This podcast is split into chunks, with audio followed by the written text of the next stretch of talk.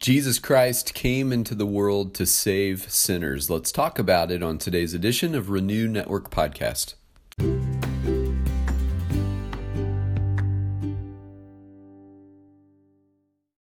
Good morning, my friends. We're moving on today in our study in Paul's letter to Timothy. This is 1 Timothy chapter 1. Today we're going to be looking at verses 12 through 17. And yesterday we were talking about um, what Paul said about the purpose of the law. And today we're moving into the purpose of Jesus in coming. Um, I am convinced that sometimes we make um, matters of faith more difficult than they have to be because we get caught up and distracted by the peripheral things and uh, what Paul is calling us back to uh, in this letter is to consider the essential matters of faith. And um, we can be too distracted getting uh, drilling down into peripheral things and lose sight of what it's all about, what being a disciple of Jesus Christ is all about, what what faith is all about, and what Jesus ultimately did for us.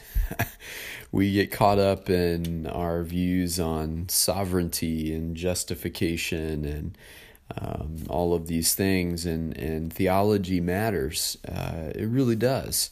Um, but if it distracts us from our essential purpose and our essential message, then we need to rein it in and remind ourselves who we are and what we believe and what we celebrate um, in this uh, Christian faith of ours.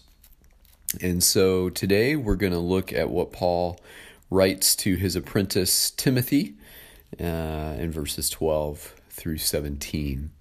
Let's prepare our hearts by going to the Father. Heavenly Father, we come before you once again, hungry, uh, needy, desiring to hear from your word, Lord God, desiring uh, most of all uh, for an encounter with you. We can read your word and miss you altogether. And so, Lord God, we want to enter this time slowly and intentionally, and uh, we want to spiritually invite you to lead us as we prepare to study. Father, uh, we trust that when your word is broken uh, and faithfully considered, that your spirit is at work through it. And we pray once again that you would teach us and give us insight and understanding into your word that could only come from your spirit. Father, we love you and we thank you for the gift of your word. We pause today and we make this time to put your word. Uh, on the front burner so that it can really set the tone for the day ahead. Help us be people of the word. Help us live out the things that we learn and the insights that you give us so that they might be applied to the maximum benefit of our growth in grace. And we pray these things in Jesus' name. Amen. All right, 1 Timothy 1 12 through 17. Paul writes, I thank him who has given me strength, Christ Jesus our Lord, because he judged me faithful, appointing me to his service. Though formerly I was a blasphemer, persecutor, and insolent opponent, but I received mercy because I had acted ignorantly in unbelief. And the grace of our Lord overflowed for me with the faith and love that are in Christ Jesus.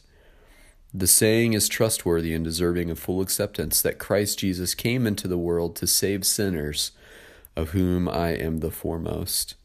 But I received mercy for this reason, that in me, as the foremost, Jesus Christ might display his perfect patience as an example to those who are to believe in him for eternal life. To the King of the ages, immortal, invisible, the only God, be honor and glory forever and ever. Amen. Paul says so very much in these verses. First, as we encounter his words in verse 12, Paul gives Jesus thanks for calling him into his service, uh, for appointing him an apostle, and um, for also giving him strength. You know, the source of our strength for daily life is none other than the Lord. Um, we there are things that we can do to take care of our bodies, our minds, and our spirits, but ultimately, the strength we possess is the strength God gives. And we should thank Him daily for the uh, strength He provides for daily living. Uh, Paul's grateful for Jesus calling him. Uh, he says, He judged me faithful, appointing me to His service. I think even before Paul's conversion, the Lord saw in Paul a person who was single mindedly dedicated to that which he was most convicted about. And what Jesus knew is that Paul just needed to pivot from being uh, single mindedly committed to the law so that he might be single mindedly committed to the gospel of grace. And Jesus knew his heart and judged right. And Paul was um, the first century's most prolific evangelist, church planter, and writer of uh, scripture. Paul in verse 13 talks about his life before Christ. And this is how he describes himself. He says, Formerly I was a blasphemer. I spoke untruth. I spoke against God. I was a persecutor of the faithful. I was an insolent opponent. I was digging my heels in, and I did not want to believe that Jesus was God's way, uh, that Jesus was the sign and symbol of the new covenant of God's grace in the cross. I was fighting against that. I didn't want to give up on the law. I didn't want to give up on uh, the old ways. But he says, I received mercy because I had acted ignorantly in unbelief. Um, how often that's true of our stories, too. We maybe talk about faith in God, faith in Jesus, but ultimately we act in unbelief because we prove that we trust ourselves more. Um, our words of faith pale in comparison to our actions uh, proving that we really do trust in God, proving that we really do uh, cling to Jesus. It's what we do along with what we say that proves our faith to be genuine. In verse 14, he says, And the grace of our Lord overflowed for me with the faith and love that are in Jesus Christ. Uh, Paul remembers his conversion on the road to Damascus. And in that moment, God broke through. And I think if we look back on our story of faith, we can remember moments when God broke through and the grace of and mercy of Jesus became real in our lives and real in our hearts. And we saw the foolishness of our former ways. And we reached out with empty hands and said, Yes, Lord, I receive you. I receive what you have. Fill me to overflowing because my way of life has been bankrupt up to this point. Paul remembers back to the grace flowing for him with the faith and love that are in Christ Jesus. Oh, when we open our hearts to Him, the faith pours in and the love pours in, and life begins to look very different. He moves on in verse 15 and he gives us a reminder of the essential purpose of Christ in coming. He says, The saying is trustworthy and deserving of full acceptance that Christ Jesus came into the world to save sinners. If we get if we wind up in the weeds theologically and we're drilling down deep into all these peripheral matters and we need a reminder about what this faith journey is all about um, we would not be here if it weren't for what paul just wrote in verse 15 that Christ Jesus came into the world to save sinners. Jesus said in other places that he came to seek and save that which was lost. He wasn't coming uh, looking for the found, he was coming looking for the lost. Those who were in the far country, those who uh, were living life at a distance from God, their creator, who had no notion of their need. Uh, Jesus came to seek and save that which was lost. He came to save sinners. And Paul describes himself as the foremost among sinners. Uh, Jesus' purpose in coming was to save sinners, to save the lost, to reconcile the, the world to God, uh, to bring sinners back into right relationship with their Creator. That was his whole purpose in coming. And if we don't reckon with our sinful state, if we don't reckon with our need for the grace and mercy of the cross, we'll never understand um, why Jesus came. He came for us. Um, Paul writes in Romans that uh, while we were yet sinners, Christ died for us.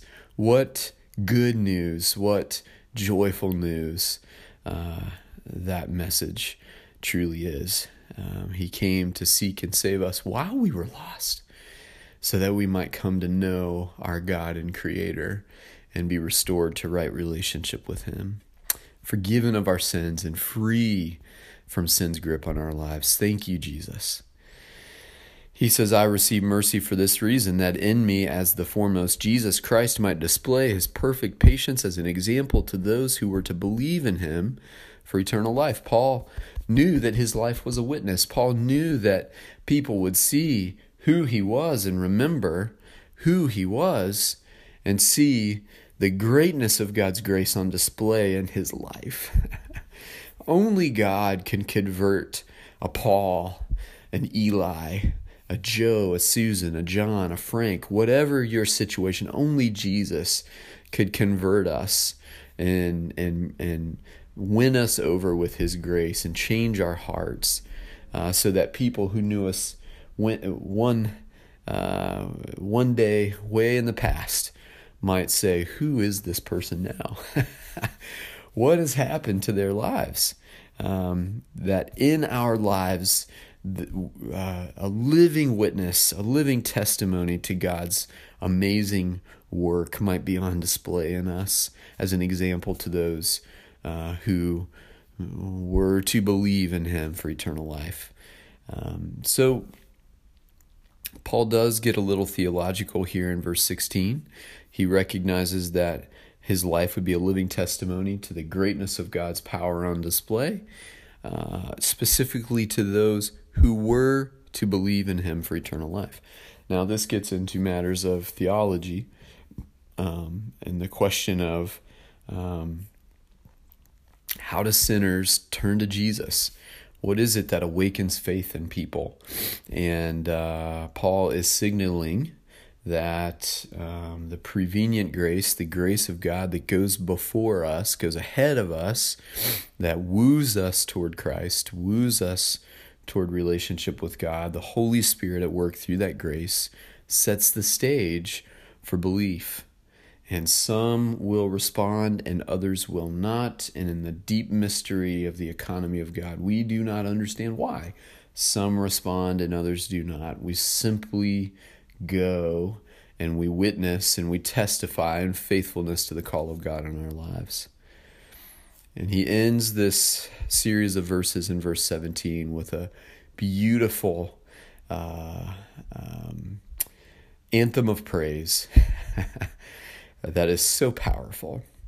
He says, All of this, all of this, I celebrate this, and I give all the praise to the King of the ages, immortal, invisible, God only wise be honor and glory forever and ever.